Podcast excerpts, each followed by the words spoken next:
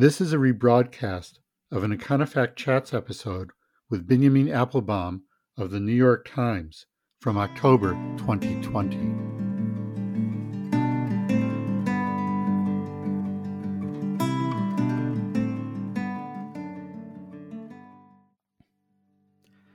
I'm Michael Klein, Executive Editor of Econofact, a nonpartisan web based publication of the Fletcher School at Tufts University. At Econofact, we bring key facts and incisive analysis to the national debate on economic and social policies, publishing work from leading economists across the country. You can learn more about us and see our work at www.econofact.org.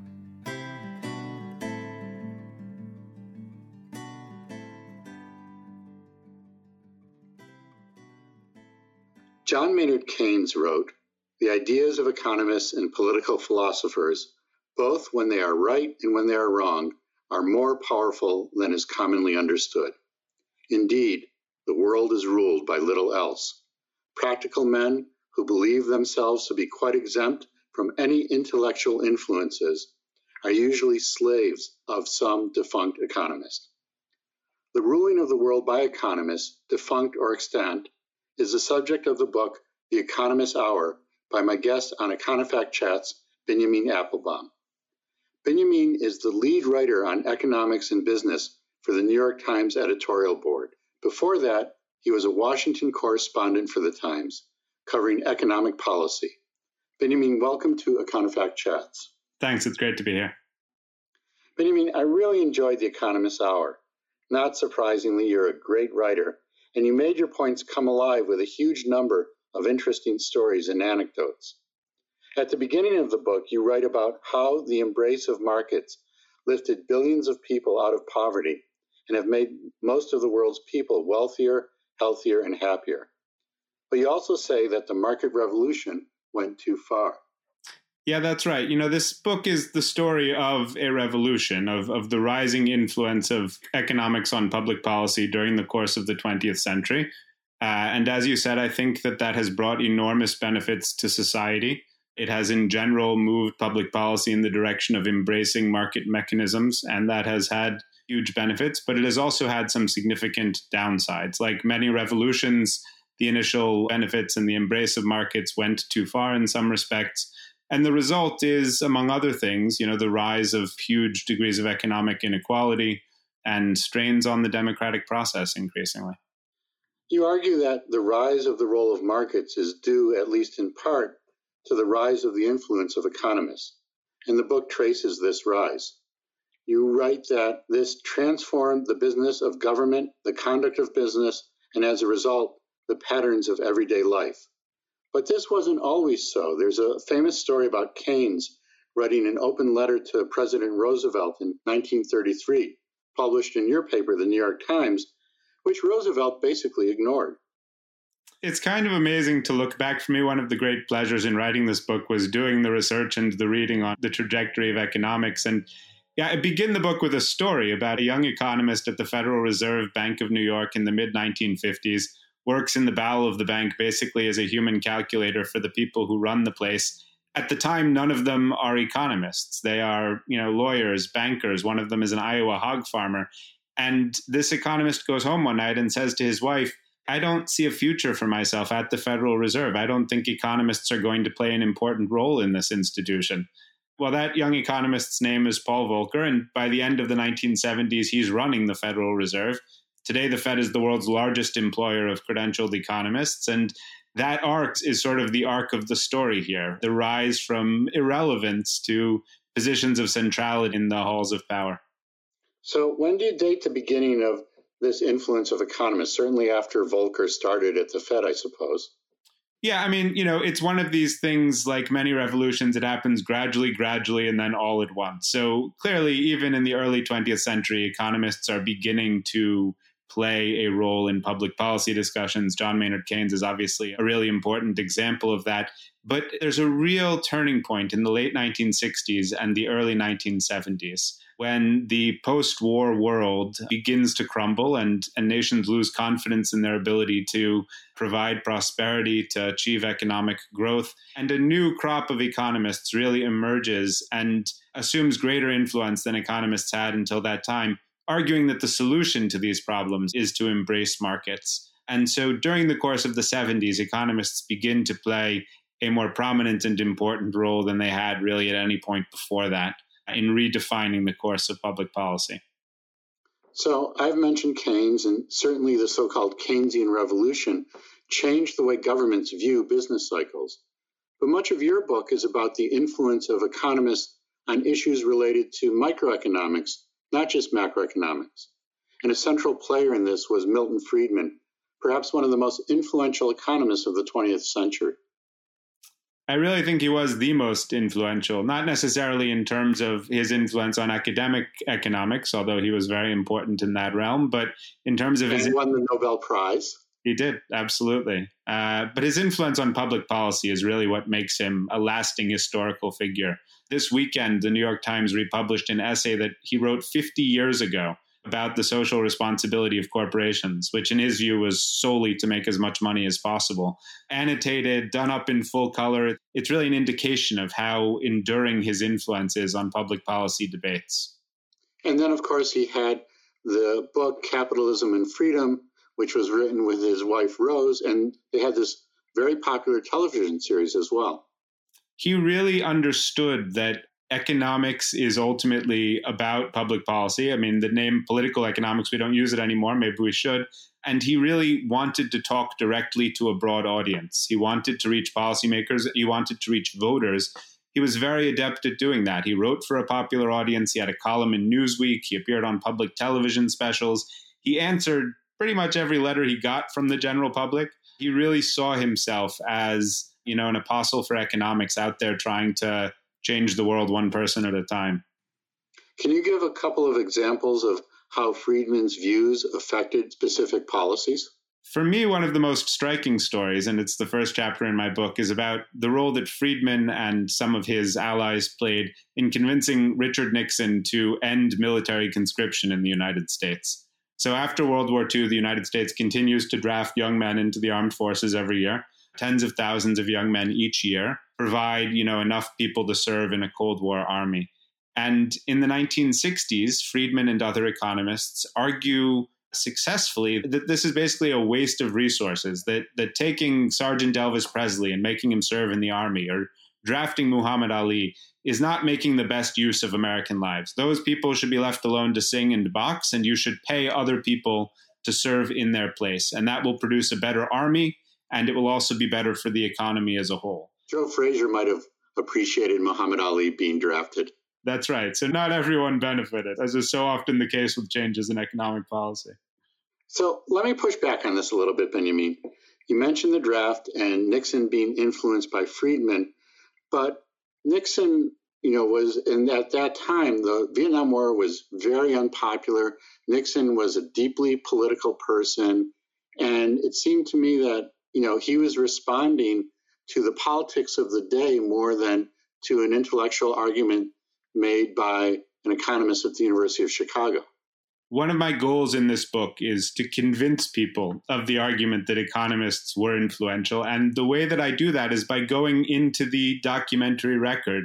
You know, the original documents, the interviews that these people gave, to the extent that they're still alive. I, I tried to talk to as many of them as I could myself.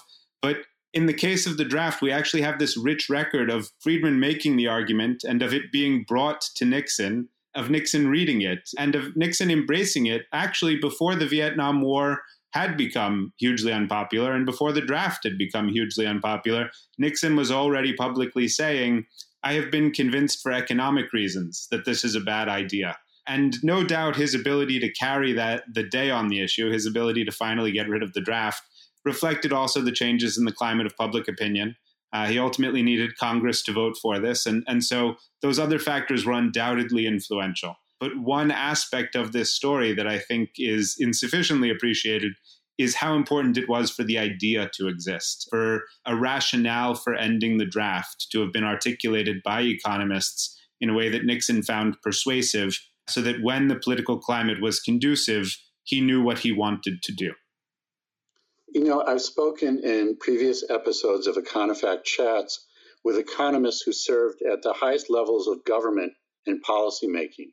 I spoke with Greg Mankiw, who was the chair of the Council of Economic Advisors under President George W. Bush, and also with Maury Obstfeld, who served as a member of the Council of Economic Advisors under President Obama. And after that, Maury was the chief economist at the IMF.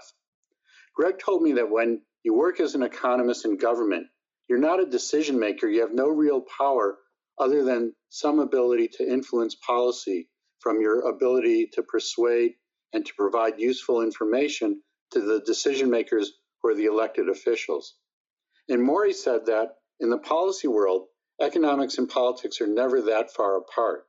It's clear that to some degree, policy decisions will be driven by political imperatives rather than by some dispassionate notion of efficiency.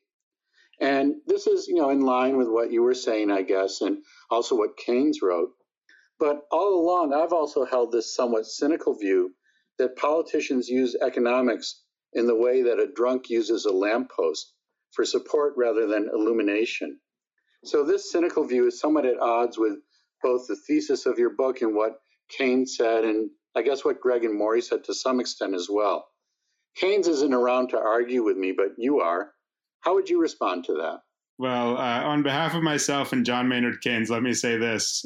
I think that, you know, Milton Friedman never went into government. And I think one reason is that he understood that his real influence was not to be in the room where the details of a particular policy was being crafted, but to be out in the world articulating frameworks, establishing, you know, arguments for the direction in which policy should move. And inevitably, that got translated by policymakers, and inevitably, Friedman was not totally happy with the details of how these things were implemented. But his role and the role of other economists in establishing the broad framework, in articulating the rationales uh, for changes in public policy, was enormously influential. And the policymakers would not have been able, would not have known where they wanted to go, and would not have been able to muster support to go there without the intellectual foundation provided by the economists. It's a relationship for sure. The economists and the politicians were in dialogue, and the results, I think, very much as as Maury suggests, are both economic and political, and and those two things are intertwined and inform each other. But it's not the case, I think, that the typical situation is that a policymaker decides what they want to do and goes and finds an economic rationale for it. I think Keynes's description remains really vivid and, and right, which is that you know that politician is operating in the context of ideas that have been articulated by economists and groping to find a way to bring them to fruition in the context of, of the political realities of the moment. Well, I guess as executive editor of Econofact, where we're actually trying to do that. I take more comfort from your statement and the evidence that you've provided than my uh, view as a cynical 22 year old just leaving college. And it's not um, you, you know, George Stigler, the famous economist, he always used to say, I don't believe we have any influence on politics. But the thing about both you and Stigler, you both say that, and then you both spend your careers trying to influence politics. So the actions speak for themselves. well, I guess that's true. I don't quite know how to respond to that, so I'll just go on with my next question. A central theme of your book is that economists' views are often tilted too far towards the idea that markets operate efficiently and without regard to distributional consequences. And even though, as you write, economists are a diverse group, there is a relative homogeneity of opinion. Certainly, we can think of examples of that. For example, a very large proportion of economists favor free international trade, at least for a wide set of consumer goods and services. And while this may benefit economies in the aggregate, there are also distributional effects. And economists since David Hume in the early 19th century have recognized this.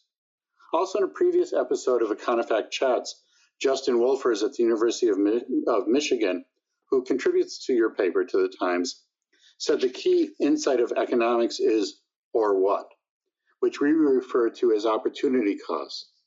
In this case, I guess I would raise the question or who. So if economists don't contribute to the debate about economic issues, who should?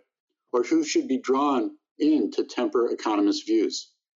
So I think, you know, economics is just the name we have given to the language in which we discuss public policy. So it, it, there's an inevitability. There will be economists playing this role of, of trying to adjudicate and to uh, structure our public policy debates. The question is, what kind of economists? How do they do it? What tools do they use? So this is an argument not to exclude economists from the room, which I, I don't think is even possible, but uh, for economists to be more open about their normative assumptions. You talked about, you know, the distributional aspects of these issues. You know, for a, a lot of the second half of the 20th century, economists were dismissive of distributional considerations, argued that they fell outside the ambit of what economists should be talking about, that economists should focus on efficiency, government policy should focus on efficiency, and then if you wanted to come back and deal with the distributional consequences, that was fine. Trade, preeminent example of this, you know, the idea was you know get get markets open and then worry about the losers you could help them out with adjustment assistance and, and these types of policies and you know as, as joe stiglitz has observed that never happens. So at some point you need to worry about distributional. What you want is an economist who's willing to talk about distributional issues up front. What you want is an economist who is willing to acknowledge the limitations of of some of these models that treat uh, economic actors as rational and with great foresight, and to incorporate insights from the realm of psychology about the way that people actually behave. What you want is an economist who is not going to assume that if one person gains $2 and another person loses $2, that we've achieved some kind of meaningful equivalence in those experiences. Well, of course, behavioral economics, which has become very influential, takes into those kinds of takes into account those kinds of things. And even back in the 1960s, Arthur Okun, who was an incredibly um, influential economist at the Brookings Institution, wrote a book called Equity versus Efficiency. So, you know, economists have been aware of this, but I take your point that for a long time, economists said, well, we cede any of the distributional questions to politicians. That's part of the political process, and we'll just talk about what the relative trade offs are. And Okun's conclusion was disastrous. What he said was that distributional issues come at the expense of efficiency, that there was a trade off. And what we've learned increasingly is that that may be true at some points along the spectrum, but if you get extremes of inequality, you get consequences for growth as well. And so, uh, you know, if you want to think of the last couple decades as a natural experiment in what happens when you get extreme inequality, we're learning some lessons from that. Right, and economists have been looking at that, you know, as you mentioned more recently, and certainly attention has been shifted from these ideas of efficiency above all else to a more nuanced view, a view that takes into consideration these other aspects. So you talked a lot about economists. Benjamin, let me ask you about newspapers. You have a very high role at perhaps the country's most influential newspaper. And at Econofact, what we try to do is bridge the gap between the research and the teaching of academic economists and the general public to make the knowledge of these professional economists and their insights widely available. I imagine that to some extent you see yourself in a similar role. You've worked as both a correspondent covering economic issues and as the lead member for these issues on the Times editorial board. How does the research and analysis of economists inform each of these roles and how do the two roles differ from each other of correspondent and member of the editorial board? So I think economic journalists are kind of in the role of Moses. Our, our, job is to go up the mountain and talk to the experts and try to understand what is known about how the economy works and, and public policy, and then come down the mountain and try to explain it to the people. And but never never see the promised land. exactly smash the tablets the first time you come down as well. You always need to throw away your first draft. That's very important. we could get all Talmudic here, but let you know, continue, please. and so that I think is fundamentally the role of economic journalists. So we're extremely dependent on on academic economics. Our, our, job is to sort of intermediate between the experts and the public, and hopefully to inform the public policy debate by uh, clarifying, you know, what is being learned and what the lessons are, and and what is not known, and what the questions are. And that work really is the same whether you're working, you know, as I did for many years as a reporter on the news side of the New York Times, or whether you're working as I do now on the editorial board of the Times. I'm always trying to understand what we know, what we don't know, and where the conclusions, you know, what the conclusions we can take away are. In my current role, I'm expected to, you know, arrive at those conclusions a little bit more clearly on my own, which is stimulating and challenging. But but the basic work is very similar. Well, hopefully, Econofact can help you with that, as I know that it did about a year or so ago when you cited one of our pieces on the value of the dollar. And that, of course, our goal as well to be an input to people like yourself, but also the general public to make these ideas well known. Absolutely, and I often, you know, there in some of the in some uh, in the hard sciences, people who can't speak clearly are often that's held to be a mark of genius. In economics, at least, you know, the ability to explain your own ideas clearly is is so important, and Econofact plays a valuable role in in doing that, in, in encouraging economists to speak clearly to a broader audience. I think that's not just good for the broader public. I think it's probably good for the economists as well. Well, thank you for that. And I think you're right. I think the economists who participate and contribute to the site really get a lot out of it. And I'm hoping that the general public and people like yourself do as well. So, Benjamin, thank you very much for speaking with me today. And congratulations again on the publication of The Economist Hour, really interesting and fun read. Thanks very much.